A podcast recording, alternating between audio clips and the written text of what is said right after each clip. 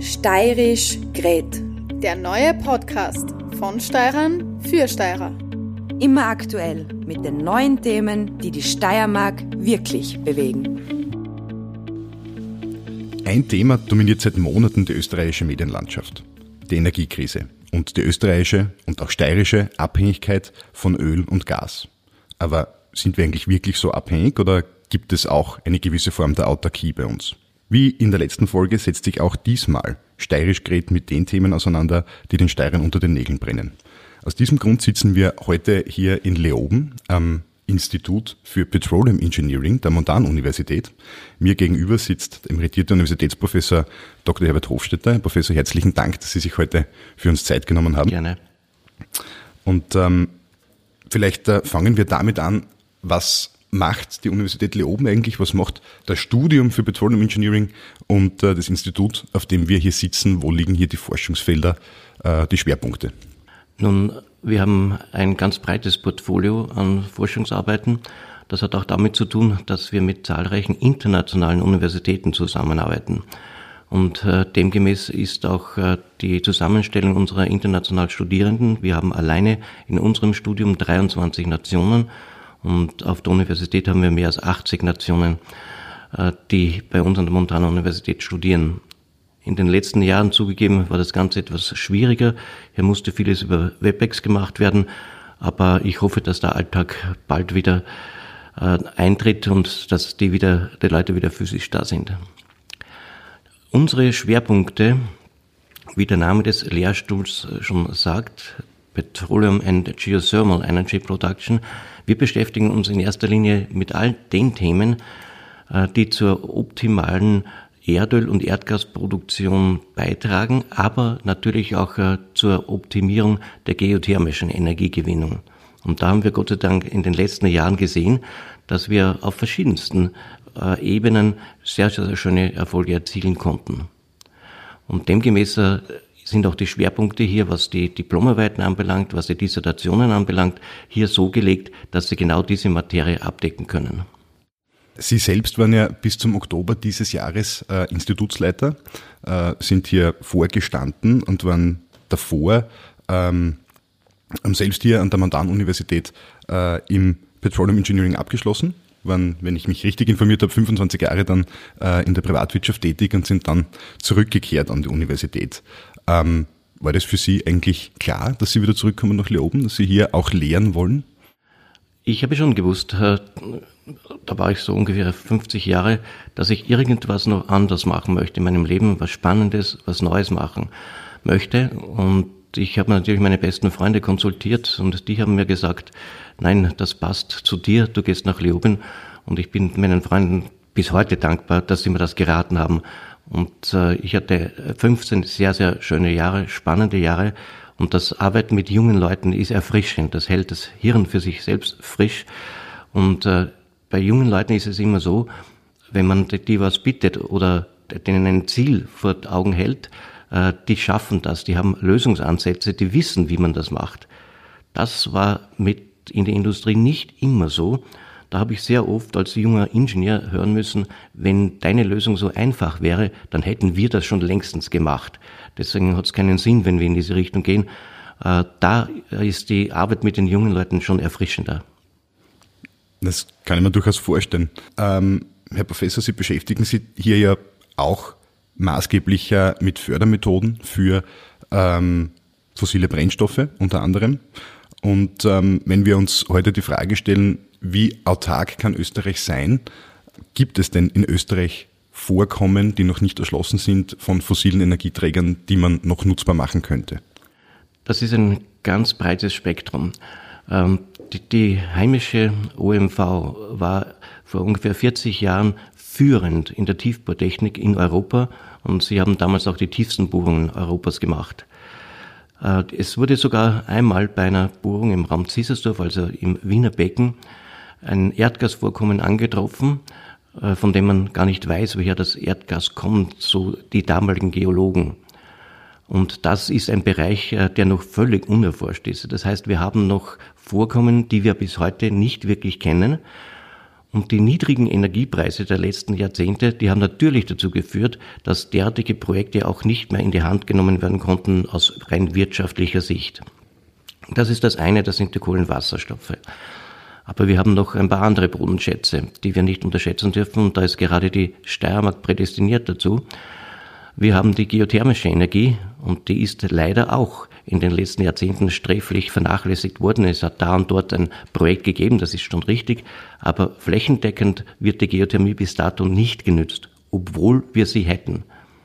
Und da sehe ich auch für die Zukunft noch enormes Potenzial, äh, das der Entwicklung ansteht. Dafür brauchen wir aber auch Leute und deswegen hat sich die Montana-Universität auch zum Ziel gesetzt. Deswegen haben wir unseren Lehrstuhl auch um den Bereich Geothermie erweitert, dass wir auch unsere Studierenden in diese Richtung weiter ausbilden wollen, um für die nächsten Generationen vorgesorgt zu haben. Ähm, wenn Sie das Gas im Wiener Becken ansprechen, sprechen Sie wahrscheinlich von dieser Gasformation Mikulov, wie sie äh, heißt, von einer Gasfläche, die circa oder Gesteinsfläche, die ca. 600 Quadratkilometer äh, Schätzungen zufolge an Größe hat. Äh, ist das richtig? Ist das, meinen Sie diese Probebohrung oder diese, diese äh, Versuche, die man hier unternommen hat? Das ist nicht notwendigerweise so. Der damalige Chefgeologe, der bei uns auch dankenswerterweise Professor, Gastprofessor auf der Universität gewesen ist, hat uns damals schon gesagt, Sie haben eine Formation, eine Gesteinsschicht angetroffen, äh, von der Sie gar nicht wissen, woher das Gas kommt. Und interessanterweise, die russische Wissenschaft hat schon immer vertreten, dass es nicht nur biogenes Gas gibt, sondern auch Erdgas aus dem Erdinneren kommt. Das hat der Westen immer erfolgreich abgelehnt. Mittlerweile hat der Westen das auch revidiert und eingestanden, dass äh, es derartige Gasvorkommen gibt. Und das kann auch nachgewiesen werden. Also wir sind hier wirklich noch auf Neuland. Wir sind im Blindflug noch, wenn man das so bezeichnen kann. Wir wissen es einfach nicht zum heutigen Zeitpunkt. Ähm, vielleicht ganz kurz für all jene, die nicht so bewandert sind ähm, in dieser Thematik. Biogenes Gas äh, ist was genau? Biogenes Gas kommt in erster Linie von abgestorbenen Lebewesen, so wie das Erdöl auch. Es sind eben nur die, die leichten Fraktionen, die gasförmigen Fraktionen, die hier zum Tragen kommen. Aber äh, es gibt, wie gesagt, nachweislich äh, auch Vorkommen, die nicht biogenen Ursprungs sind, also nicht von abgestorbenen Lebewesen äh, stammen. Ja, natürlich, wenn die Lebewesen abgestorben sind, brauchen wir noch Randbedingungen wie Druck, Temperatur und viel, viel Zeit, viel, viel Geduld, bis das Ganze gereift ist und zum Erdgas oder Erdöl wird.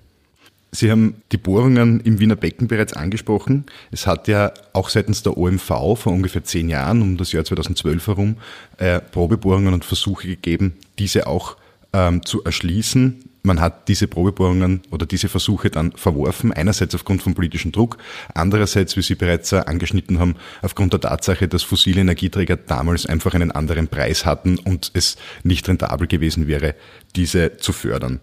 Man geht aber zumindest äh, hat es meine Vorbereitung hergegeben, davon aus, dass man mit diesem geschätzten Gasvorkommen Österreich äh, zwischen 30 und 50 Jahren generell unabhängig von Importen machen könnte. Wäre das nicht ein unglaublicher Bodenschatz, äh, dessen Erforschung oder dessen weitere Erforschung sich lohnen würde? Mit solchen Aussagen bin ich immer vorsichtig. Man darf nicht vergessen, die Berechnung der Reserven ist mit einem großen Unsicherheitsfaktor behaftet. Äh, die wahre Größe der Lagerstätte zeichnet sich erst dann immer ab, wenn man sie schon über Jahre oder Jahrzehnte gefördert hat. Dann kann man sagen, wie viel drinnen gewesen ist ursprünglich. Und wenn ich heute meinen Erdgasverbrauch um die Hälfte reduziere, dann reduzieren sich auch die 30 Jahre, von denen gesprochen wurde in den Medien, äh, nicht, sondern sie vergrößern sich auf 60 Jahre. Und damit äh, sind solche Ziffern, ja, sie wurden genannt, aber in Wirklichkeit muss man den Unsicherheitsfaktor dabei betrachten, der damit einhergeht. Für eine eventuelle Erschließung eines solchen Vorkommens wären konventionelle Methoden weitestgehend nicht geeignet. Jetzt, äh, zumindest habe ich das so gelesen. Bitte korrigieren Sie mich, wenn das äh, so nicht stimmen würde.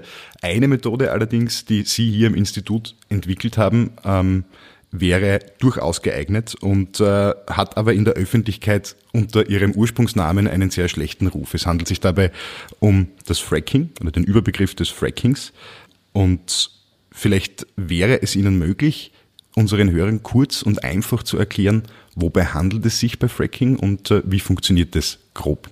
Im Grunde genommen haben wir nichts anderes gemacht, als dass wir Mutter Natur kopiert haben. Wir alle kennen die Plattentektonik, wir kennen die einhergehenden Erdbeben, die auch verbunden sind, äh, und wir kennen damit auch die, Brüche im Gestein. Und wir machen nichts anderes als das. Wir legen einen hydraulischen Druck an, wir haben eine Wassersäule, fahren mit den Pumpen drauf und äh, gehen über die Festigkeit des Gesteinskörpers, um letztendlich Fließwege zu schaffen. Man muss sich eine Lagerstätte so vorstellen, äh, die ist ein, das ist ein Gesteinskörper, ein Sandsteinkörper vielleicht, in, denen, in dessen feinen Poren äh, das Erdgas oder das Erdöl lagert. Nur der Sandstein ist so dicht, dass von selbst nichts fließt. Da hilft der ganze Lagerstättendruck nicht. Und alles, was wir machen, ist das, dass wir ein, feine Klüfte, feine Risse in die Lagerstätte induzieren, äh, die auch offen halten mit entsprechenden Stützmitteln, um dann das, äh, die Lagerstätten abzufördern, um die Kohlenwasserstoffe zu gewinnen. Das gleiche Verfahren kann dann auch mit Copy und Paste äh, verwendet werden für die Heißwassergewinnung, für die geothermische Energiegewinnung. Das heißt, diese Methode ist auch für die nachhaltige Energieversorgung für die nächsten Generationen bestens geeignet. Ist es zwangsläufig so, dass äh, dort, wo Gasvorkommen vorherrschen, und wir sprechen da ja von Tiefen zwischen äh, 4.000 und 7.000 Metern, wenn ich richtig informiert bin, auch so, dass hier auch schon eine Warmwasserförderung, eine geothermische Nutzung möglich ist? Natürlich. Das kommt darauf an, wo man sich befindet, aber wir haben gerade in der Steiermark oder an der Thermenlinie, die reicht dann übers Burgenland hinauf bis ins Wiener Becken, wir haben abnormal hohe Temperaturgradienten, sehr günstige Temperaturgradienten.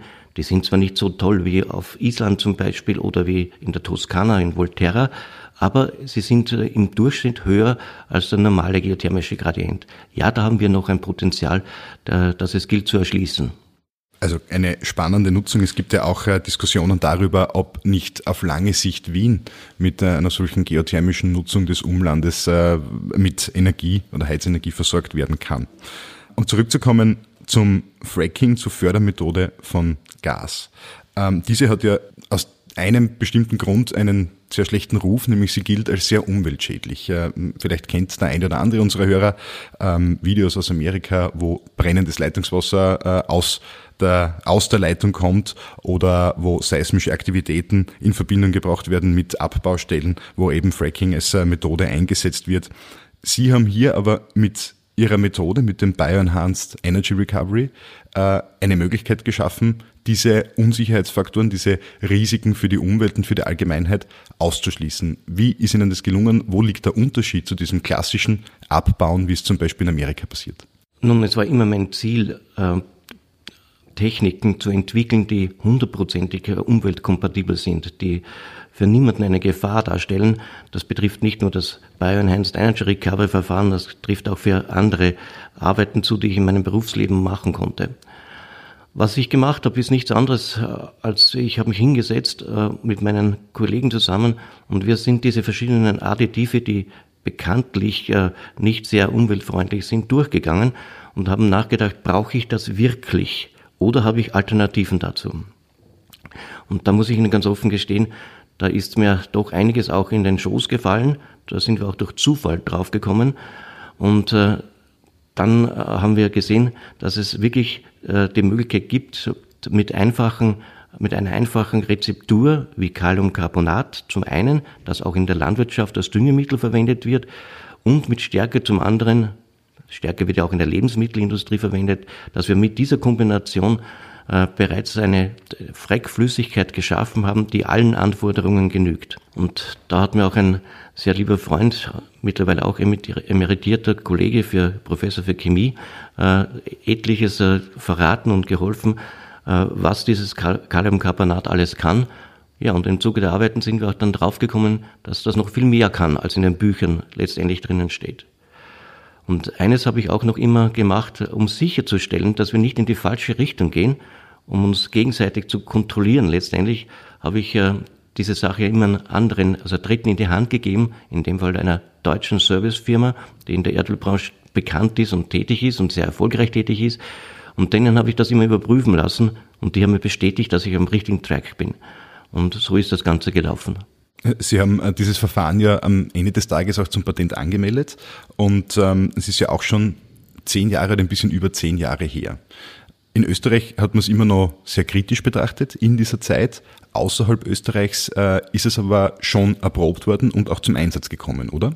Das hat wiederum äh, mit den niedrigen Energiepreisen in der Vergangenheit zu tun. Selbst in Amerika, äh, wo ja Fracking an der Tagesordnung steht, sind diese Verfahren zurückgefahren worden. Es sind viele, viele Fracking-Firmen sind äh, pleite gegangen und es war die Aktivität einfach nicht mehr gegeben. Und unsere Kollegen haben das Verfahren probiert, äh, und äh, sie haben bisweilen bessere Ergebnisse sogar erzielt als wir auf der Uni. Das sei ihnen gegönnt.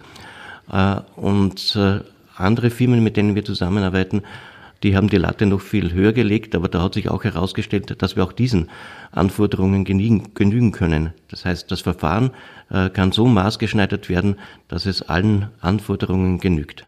Aber Ihr Verfahren birgt ja noch äh, einen ganz großen weiteren Vorteil. Es ist nicht nur quasi biologisch abbaubar, also umweltfreundlich, es ist auch noch um bis zu ein Drittel oder äh, ein ORF-Artikel aus dem Juli des heurigen Jahres sagt sogar 30 bis 50 Prozent günstiger als die konventionelle Fracking-Methode. Ist das äh, korrekt? Naja, das ist ganz einfach zu beantworten. Wenn Sie eine Rezeptur haben mit zehn verschiedenen Additiven und das vergleichen mit einer Rezeptur mit zwei Additiven, dass das Ganze äh, finanziell attraktiv ist und ökonomisch ist, nicht nur ökologisch, sondern auch ökonomisch attraktiv ist, äh, das liegt offen auf der Hand.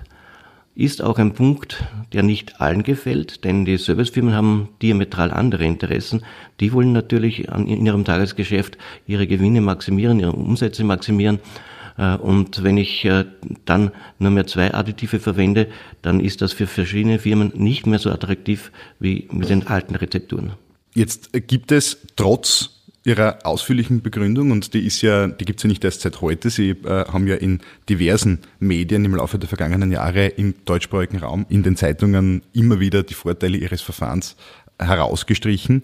Jetzt äh, gibt es aber immer noch Kritiker, die zum Beispiel sagen, äh, der Herr Professor Hofstetter möchte nur sein Patent verkaufen. Es gibt hier aus Niederösterreich einen Bekannten in einem Kurierartikel, ist mir der in der Recherche aufgefallen, äh, der sagt, für Fracking spricht nur, dass Herr Hofstetter sein Fracking-Patent verkaufen will. Ein Biofracking oder grünes Fracking gibt es genauso wenig wie grüne Atomkraft oder grünes Erdgas. Sie brauchen dazu ihr Lagerstättenwasser und das beinhaltet auch unzählige Gifte und sogar radioaktive Stoffe. Was äh, entgegnen Sie äh, so einer Kritik? Nun, äh, jeder, der in einem Dienstverhältnis gestanden ist, weiß ganz genau, dass eine Diensterfindung äh, nicht einem selbst gehört, sondern dem Arbeitgeber gehört.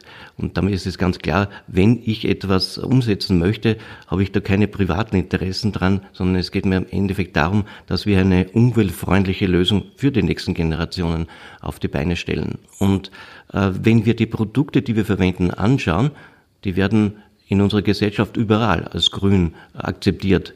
Äh, und hier fürs Fracking sollte das nicht gelten. Das ist doch etwas paradox. Ich glaube, damit äh, äh, klärt sich das von selbst, dass die eine derartige Kritik äh, wirklich nicht äh, gerechtfertigt ist. Zurzeit erhebt die ÖBAG, die österreichische Beteiligungs AG, das Potenzial der Gasförderung in Österreich. Neben dem Ausbau der erneuerbaren Energien, die für die Energiewende unabdingbar sind, wird Österreich auch eine gewisse Zeit noch äh, ein gewisses Potenzial an Gas brauchen für die Industrie, aber auch bis die tatsächliche Wende vollzogen ist, würden Sie sich für die Zukunft wünschen, Ihre Erfindung, Ihr Patent, wie wir gerade gehört haben, ist es ja nicht, Ihre Erfindung auch in Österreich im Einsatz zu sehen? Das würde mich natürlich äh, königlich freuen, äh, weil wir einen Beitrag leisten für die nächsten Generationen. Und auch äh, wenn wir im Hinterkopf behalten, dass dieses Verfahren auch für die erneuerbaren Energiequellen, sprich Geothermie, anwendbar ist, dann sehe ich da eine sehr, sehr erfreuliche Zukunft dafür. Ob das Ganze dann umgesetzt wird und politisch gewollt ist, das kann ich nicht beurteilen, das obliegt mir nicht, das äh, müssen andere entscheiden. Aber wir sind jedenfalls Standby, wir sind soweit mit unseren Arbeiten fertig und wir können das äh, eins zu eins unmittelbar umsetzen. Herr Professor, vielleicht äh, noch ein, zwei Worte zur Geothermie. Wir haben gerade vorhin gehört, wenn so eine Gasvorkommen schlussendlich erschöpft ist, äh, bleibt die Möglichkeit der geothermischen Nachnutzung. Wie funktioniert das vereinfacht dargestellt technisch? Ist das dasselbe Bohrloch? Ist das Bohrloch an sich schon so dicht, dass ja auch Wasser gefördert werden kann? Wie, wie kann man sich sowas vorstellen? Nun, wenn wir jetzt an die Erdöllagerstätten denken, müssen wir uns vor Augen halten, dass wir nicht äh, die ganze Historie äh, reines Erdöl fördern. Das eine gewisse Zeit kann man reines Erdöl fördern, aber dann kommt in der Regel Wasser mit dabei. Dieses Wasser wird Obertage abgetrennt und wird wiederum in den Erdboden hineingepumpt. Und am Ende des Tages, äh, wenn die Erdölvorkommen nicht mehr wirtschaftlich abgebaut werden können, dann bieten sich natürlich diese Lagerstätten sehr wohl auch dafür an, die geothermische Energie aus der Lagerstätte zu nutzen, äh, um auch hier einen kleinen Beitrag zu leisten. Die, der Wunschgedanke, äh, völlig autark zu werden, der lässt sich nicht umsetzen, so in so kurzer Zeit, mit Sicherheit nicht. Äh, man darf nicht vergessen, aufgrund der bekannten Situation der Preislage in den vergangenen Jahrzehnten hat man sich einfach abhängig gemacht von Auslandsimporten und darauf gesetzt, dass die immer funktionieren werden und durch langfristige Verträge abgedeckt sind. Dass das Ganze nicht so funktioniert, das müssen wir leider jetzt sehen. Genau, also Sie sprechen es an. Es gibt ja noch Verträge beispielsweise mit der russischen Gazprom bis 2000, also bis 2040, äh, die jetzt äh, ins Wanken geraten und wo wir schmerzlich am eigenen Leib erfahren, dass äh, es leider nicht so sicher ist, wie man noch vor einigen Jahren angenommen hat. Herr Professor Hofstetter, wir haben jetzt spannend über die Möglichkeiten eines Verfahrens äh, diskutiert, das hier auf der Universität erfunden wurde. Ähm, vielleicht zum Ausklang, die Montanuniversität ist vielleicht nicht jedem unserer Hörer bekannt. Sie hatte doch äh, einen sehr speziellen Bildungs- oder Lehrauftrag. Ähm, warum ist es für junge Menschen interessant, hier nach Leoben zu kommen, hier auf der Montanuniversität zu studieren und in welche Richtungen kann man sich hier überhaupt weiterbilden? Ja, Gott sei Dank bietet die Montana-Universität schon seit Jahrzehnten ein ganz breites Spektrum an Ausbildungsmöglichkeiten an. Das reicht von Bergbau, Tunnelbau, Metallurgie, äh, Umwelttechnik, Recycling äh, und bis hin zum, zum Erdöl und Erdgas. Äh, es gibt aber auch mittlerweile neue Studienrichtungen, die sich mit, in, im Wesentlichen mit IT beschäftigen, auch Machine Learning zum Beispiel. Und äh, ich äh, glaube, dass wir damit den jungen Leuten eine, ein breites Spektrum anbieten können. Äh, dass wir das noch schmackhafter machen müssen, dass das noch besser beworben werden muss, ist mir klar. Wir bräuchten viel, viel mehr junge Leute, auch für die Versorgungssicherheit mit Energie in der Zukunft. Und man darf die Evolution nicht vergessen. Wir Älteren, wir gehen in, in Pension, wir ziehen uns zurück und wir brauchen die jungen Leute. Und deswegen würde ich es gerne sehen, äh, wenn die Montana-Universität auch in der Öffentlichkeit so verstanden wird und so aufgefasst wird, dass für die jungen Leute eine herausragende Perspektive gegeben wird. Und ich kann das Kind beim Namen nennen. Superjobs warten auf die Leute.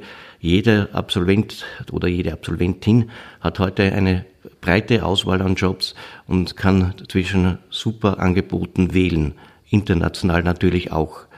Und äh, deswegen bin ich sehr froh darüber, dass wir das internationale Mix haben. Uh, unsere Vorlesungen hier sind natürlich demgemäß uh, alle in Englisch. Also da braucht man aber keine Angst davor haben, weil denn die Geschäftssprache heute ist international überall Englisch. Und äh, wenn man hier schon in der Ausbildung dafür Sorge trägt, dass die Leute entsprechend gerüstet sind, äh, dann ist das, glaube ich, ein wertvoller Beitrag. Sie untertreiben fast ein bisschen. Die Montanuniversität hat ja einen sehr guten Auftritt A, auf den sozialen Medien und natürlich auch im Internet.